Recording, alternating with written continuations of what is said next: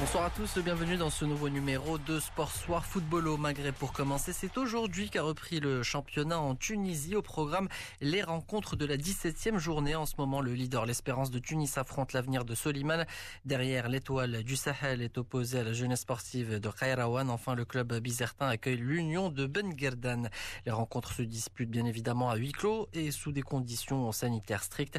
Cette reprise tant attendue par les supporters s'annonce difficile tout de même pour plusieurs clubs avec beaucoup d'interrogations concernant l'état de forme des joueurs. On rappelle qu'au classement général, l'Espérance compte 44 points, soit 10 unités d'avance sur le CS Faxien qui joue demain. Ça sera contre l'Union de Tataouine. Toujours en Afrique, c'est désormais officiel. Didier Drogba s'est présenté en tant que candidat à la présidence de la Fédération ivoirienne de football. Je suis de retour et déterminé à porter ma pierre à l'édifice, au renouveau et au développement du football ivoirien, a affirmé l'ancien goléador de Chelsea avec pas moins de huit parrainages obtenus et le soutien d'un des cinq groupements d'intérêt nécessaires pour son engagement, l'Ivoirien est désormais candidat aux côtés de trois autres prétendants. Pour rappel, le droit de dépôt des candidatures a pris fin cet après-midi.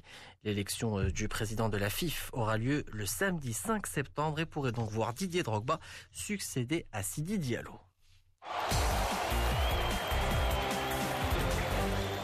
Football en Europe et d'abord en Angleterre où se dispute en ce moment la finale de la FA Cup. Arsenal affronte euh, Chelsea à Wembley. Pour l'heure, le score est de 1 but partout. Les Blues avaient ouvert la marque avant que les Gunners n'égalisent. La deuxième période vient de commencer à Wembley. Un match particulier pour les deux entraîneurs sur le banc. Mikel Arteta avec les Gunners et Frank Lampard avec les Blues envisagent de remporter le tout premier trophée de leur nouvelle carrière. Un succès qui validerait le choix audacieux de leur direction. Pour l'heure, euh, le score est toujours de 1 but partout. La deuxième période vient tout juste de commencer.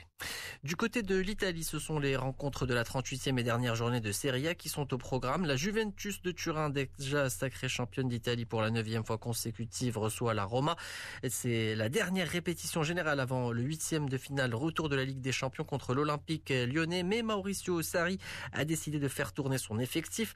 L'entraîneur italien n'a pas convoqué Cristiano Ronaldo afin de le préserver pour la rencontre décisive du 8 août prochain. Le Portugais ne sera donc pas meilleur buteur de Serie A, lui qui est à quatre longueurs de Tiro Immobilier qui compte 35 buts au compteur. Il sera donc nommé soulier d'or dès la fin de sa rencontre. Bidibala, blessé, n'est pas non plus convoqué à l'inverse de quelques jeunes. Derrière la Lazio Rome de Immobilier sera sur la pelouse de Naples. Enfin, il y aura surtout le choc entre l'Atalanta Bergame et l'Inter Milan. Le vainqueur de ce duel finira deuxième au classement général et sera qualifié d'office pour la phase de groupe de la Ligue des Champions. Mais en cas de match nul, la Lazio peut mettre tout le monde d'accord et finir deuxième si elle s'impose à Naples. Allez, un tout dernier mot de golf avant de vous dire au revoir. À suivre aujourd'hui la troisième journée du WGC Dude Invitational comptant pour euh, le circuit PGA. Pour l'heure, c'est l'américain Brandon Todd qui est en tête euh, avec une carte de 65, soit 5 coups sous le par. Le golfeur de 35 ans en quête d'un troisième succès cette saison est suivi de deux coups par Ricky Fowler avec lequel il partageait la deuxième place la veille.